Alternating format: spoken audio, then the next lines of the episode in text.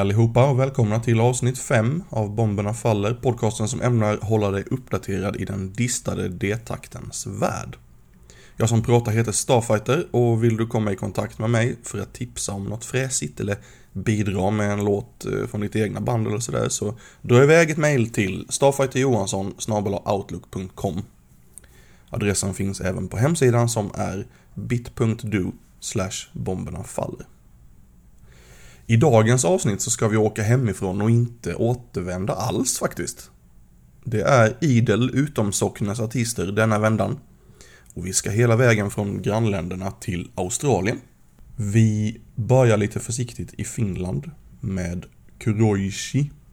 Som alltså stavar sig, det här u då, det är alltså tyska prickar över. Och så har o ett sån här danskt streck över sig. Det är ju så himla ballt att slänga på en massa sådana här roliga prickar och sånt. Eh, jag antar väl att det då ska uttalas Kyröishi. Eh, det kanske det är i och för sig.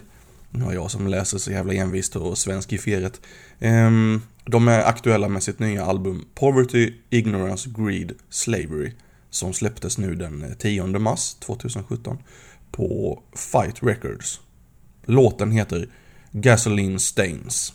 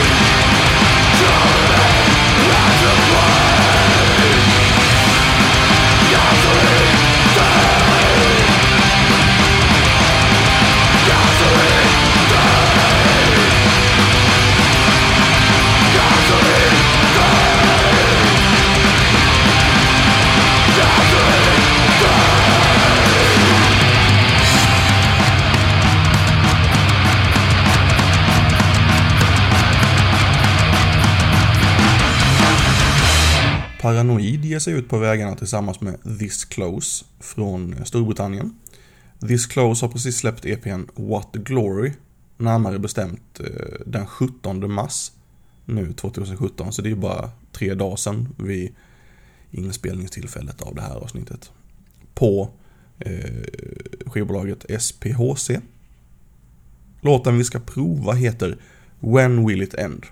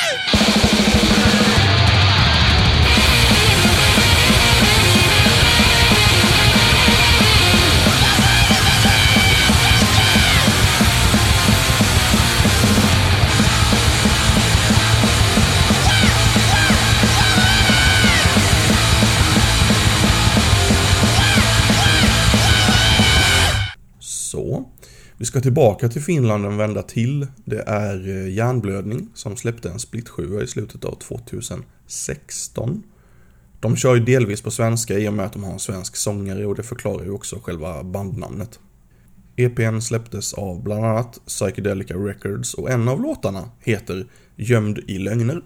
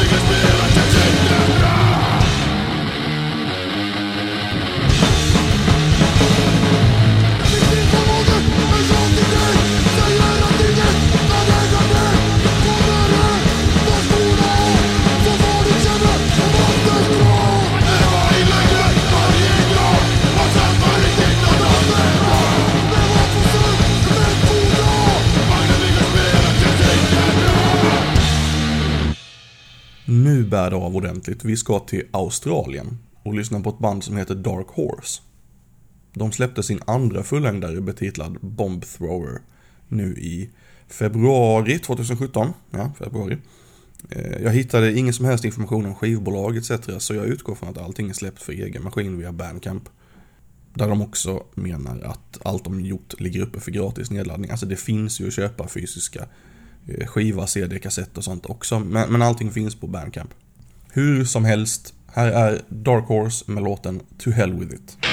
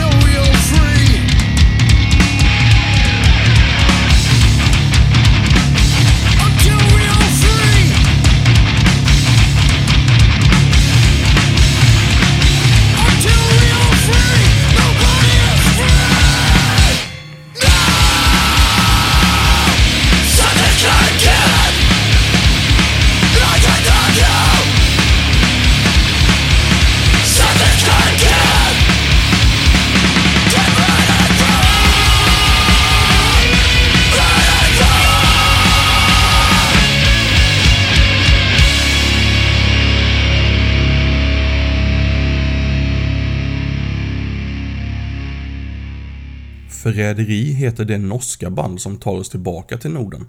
De släppte ett album med namnet A Monument to Misery den 14 november 2016 på D-Beat Jätte Records.